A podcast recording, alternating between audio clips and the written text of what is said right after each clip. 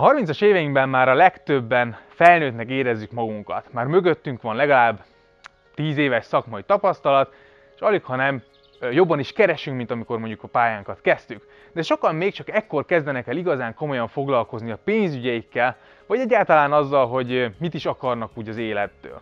Én azt tapasztalom, hogy a legtöbben még a 30-as éveikben sem tudják pontosan, hogy mit akarnak csinálni, és ez szerintem teljesen rendben is van, mindaddig, amíg felismerjük, hogy ez egy, ez egy fontos dolog, amivel érdemes foglalkozni.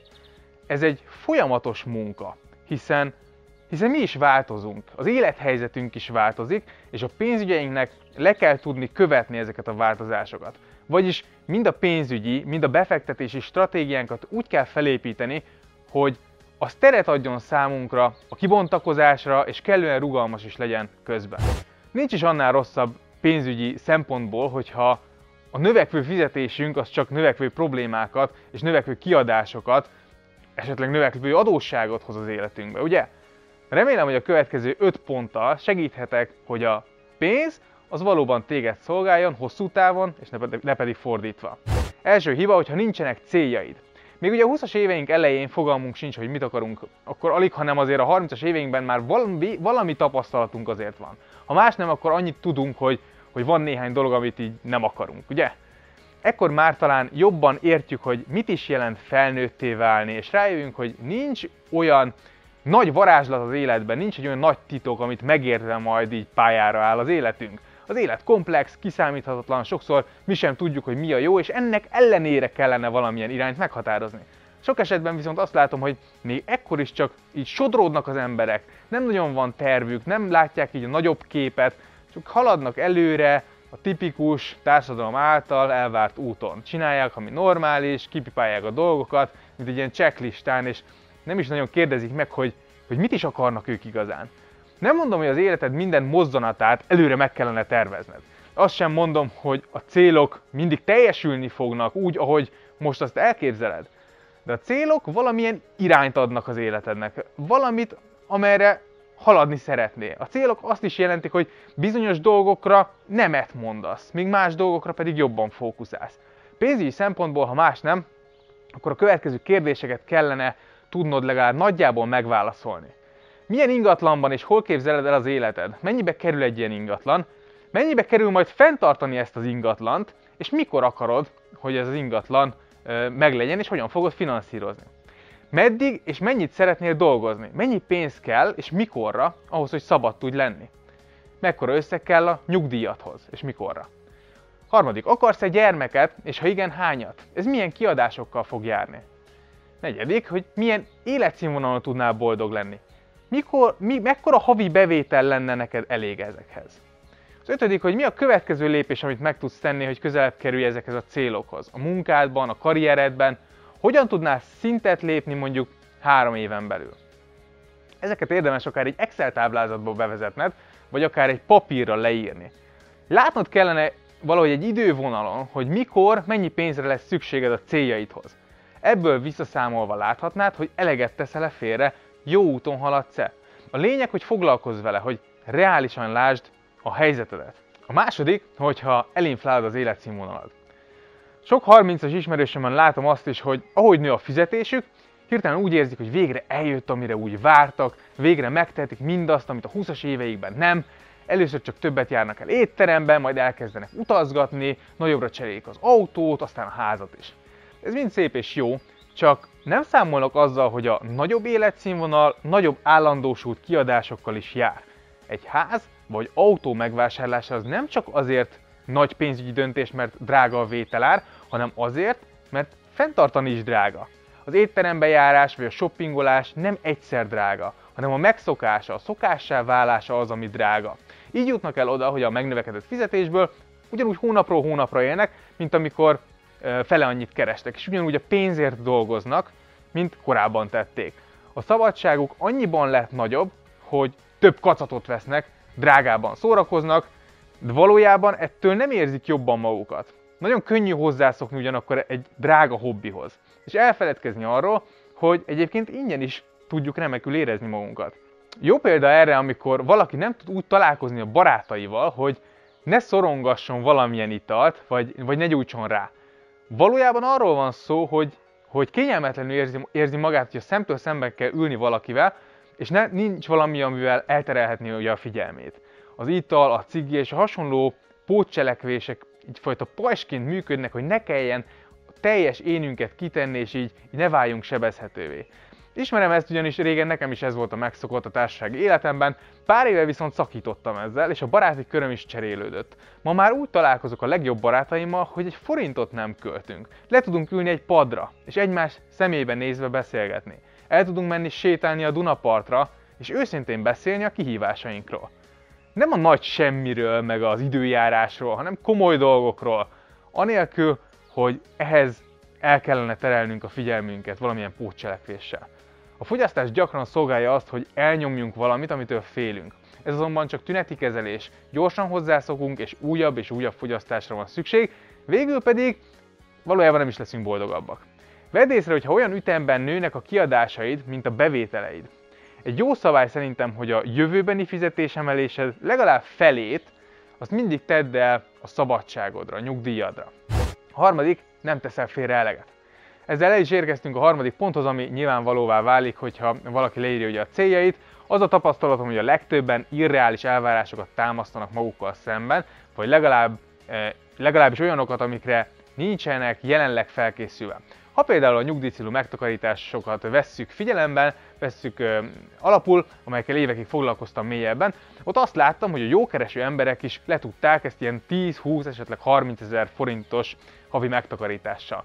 Ha vették volna a fáradtságot, hogy kiszámolják, hogy mennyi pénz is fog kelleni nekik majd nyugdíjkiegészítésre, akkor így alig, ha nem rájöttek volna, hogy hát még egy nullát így mögé kellene rakni ezeknek a számoknak. A legtöbbek számára megdöbbentő azt hallani, hogy valaki félretesz havi 200-300 ezer forintot alkalmazotti fizetésből. Pedig igen, ők nyilván nem 200 ezeret keresnek havonta, de nem is feltétlen milliókat. Csak gondolj bele, hogy havi 20 ezer forint mennyire kevés például lakásra. Egy év alatt az 240 ezer forint.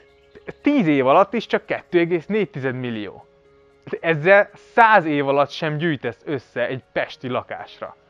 És a legtöbb esetben a megoldás természetesen a hitel. Érdekes, hogy sokan hanyat esnek attól, hogy havi mondjuk 80 ezer forintot félre kellene tenni, de amikor hirtelen jön az ötlet, hogy autó vagy lakás kell, akkor a törlesztőt az gond nélkül ki tudják fizetni. Előbb-utóbb úgy is megfizetik a lakást, úgy is félreteszik ezt az összeget. Csak hogyha magadnak teszel félre, akkor te kapod a kamatokat a pénzed után, ha pedig a, a banknak fizeted törlesztőként, akkor te fizetsz kamatokat az a rengeteg bankfiók, a sok-sok ember, aki nekik dolgozik, mind az emberek hiteleinek kamataiból élnek, és még szép profitot is elérnek ezen. Gondolj bele, hogy mennyi pénzt fizetnek az emberek azért, mert nem tesznek félre eleget, amikor lehetőségük lenne rá egyébként. Számold ki tehát, hogy mennyit kell félretenned. Jól gondold meg, hogy meddig emeled az életszínvonalad, és vállalj felelősséget az döntéseidért.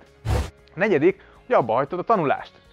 Sajnos még most is sokan azt gondolják, hogy tanulni az iskolában kellett, és ha szereztem egy képesítést 25 évesen, akkor azzal kell leélnem az életem. Hát ez már ma, ma már nagyon nincs így. Egyrésztről egy egyetem alig ha ad olyan mély tudást, amivel hosszú távon lehetne boldogulni, másrésztről pedig óriási kihagyott lehetőség, ha feladod a tanulást. Gondolj bele, csak azáltal, hogy valaki megcsinált mondjuk egy diplomát, már is mennyivel több lehetősége van. És itt nem a diploma a lényeg, nem a papír, csak azért mondom ezt, mert erre vannak ugye statisztikák, ezt könnyű mérni. Egy iskolát megcsinál valaki, és hirtelen élete végé 50%-kal többet keres. De mi lenne, ha megtartaná jó szokását, és 5 évente elvégezne egy egyetemet, vagy megtanulna egy nyelvet, vagy fejleszteni a soft skilljeit? A tanulás áldásos hatása nem múlik el ott, hogy elvégeztem egy iskolát. Minél tanultabb valaki, annál komplexebben látja át az életet, annál könnyebben ért meg egyre több dolgot, könnyebben tanul, mert van mihez kötni dolgokat, mert felismeri az összefüggéseket. Akinek széles látóköre van, az könnyen átemel az egyik területről a másikra dolgokat, ami nem más, mint valójában a kreativitás, a jó probléma megoldás. Ahogy tanulsz, úgy egyre jobban látod a korábbi gondolkodásod hibáit, és nem csak a tudásod, de a személyiséged is fejlődik. A tanulás az a kulcs, amivel minden ajtót ki fogsz tudni nyitni. A tanulás segít előrébb jutni a karrieredben, segít jobb légkört teremteni otthon, segít jobban megismerni önmagad, segít, hogy jobban kezeld a pénzed.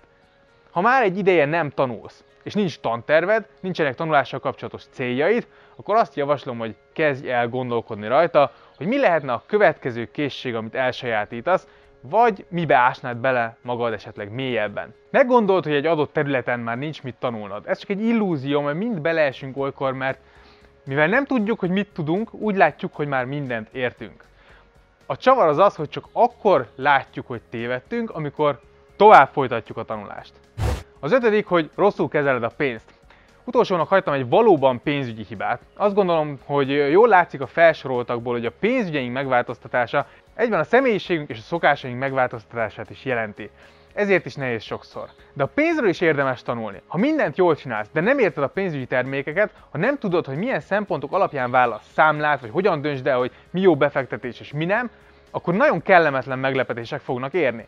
A pénzpiacon a bankok, a biztosítók, a befektetési alapok, a brókerek, azok mind a te pénzedből akarnak megélni. Mindnek érdeke, hogy tőled költségeket és jutalékokat vonjon el.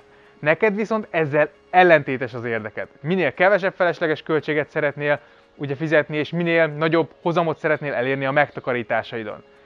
Ha egy ingyenes pénzügyi tanácsadót kérdezel meg, hogy mivel fektess a nyugdíjadra, akkor ne csodálkozz, hogyha életbiztosítás vagy nyugdíjbiztosítás lesz a megoldás. Ugye, hogyha képben lennél, akkor tudnád, hogy igazából ezen van a legnagyobb jutalék, és nem is nagyon tud mást ajánlani az ingyenes tanácsadó. A jutalékot már pedig te fizeted meg. Ez egy igen komoly érdekellentét. Ha nem ismered ki a játékot, amit játszol, akkor alig, hanem a másik fél az le fog iskolázni téged. Nem akarok a pénzintézetek ellen beszélni, ugye ők nyilván teszik, amit tehetnek, ami nekik jó, csak vedd észre, hogy az nem biztos, hogy neked is jó, és hogyha olyantól kérsz tanácsot, akinek ellentétes az érdeke veled, akkor könnyen mellé nyúlhatsz. Ezért nem is hiszek ezekben a tanácsadásokban, és ezért hiszek abban, hogy meg kell tanulni az alapvető pénzügyi műveleteket. Ezek azok a dolgok, amiket a, a pénzügyi szabadság alapozó tréningemen is el szoktam mondani. Alapdolgok, amikkel egyébként pedig milliókat spórolhatsz meg, ha ismered ezeket, és nagyon sok rossz döntést megúszol. Nem kell pénzügyi számvitel szakon diplomázni ahhoz, hogy jól kezeled a pénzügyeidet, de kell egy általános megértés. A 30-as éveidben már nem úszod meg, hogy, hogy ne legyenek pénzügyeid, és az apró százalékok, a kis kamatok, a hozamok, ezek mind hosszú távon vízválasztók lehetnek. Fontos, hogy legyen például vésztartalékod, ami elegendő 3-6 havi kiadásodra, hogy ugye soha ne kelljen aggódnod a pénz miatt. Ezen felül lehetőleg kevés hitelt vegyél fel, és fizesd őket vissza gyorsan. Közben pedig tegyél félre a céljaidra, hogy azt ugye korábban megbeszéltük. Remélem, hogy hasznosnak találtam. Köszi szépen, hogy itt voltál. Sok sikert kívánok. Hajrá!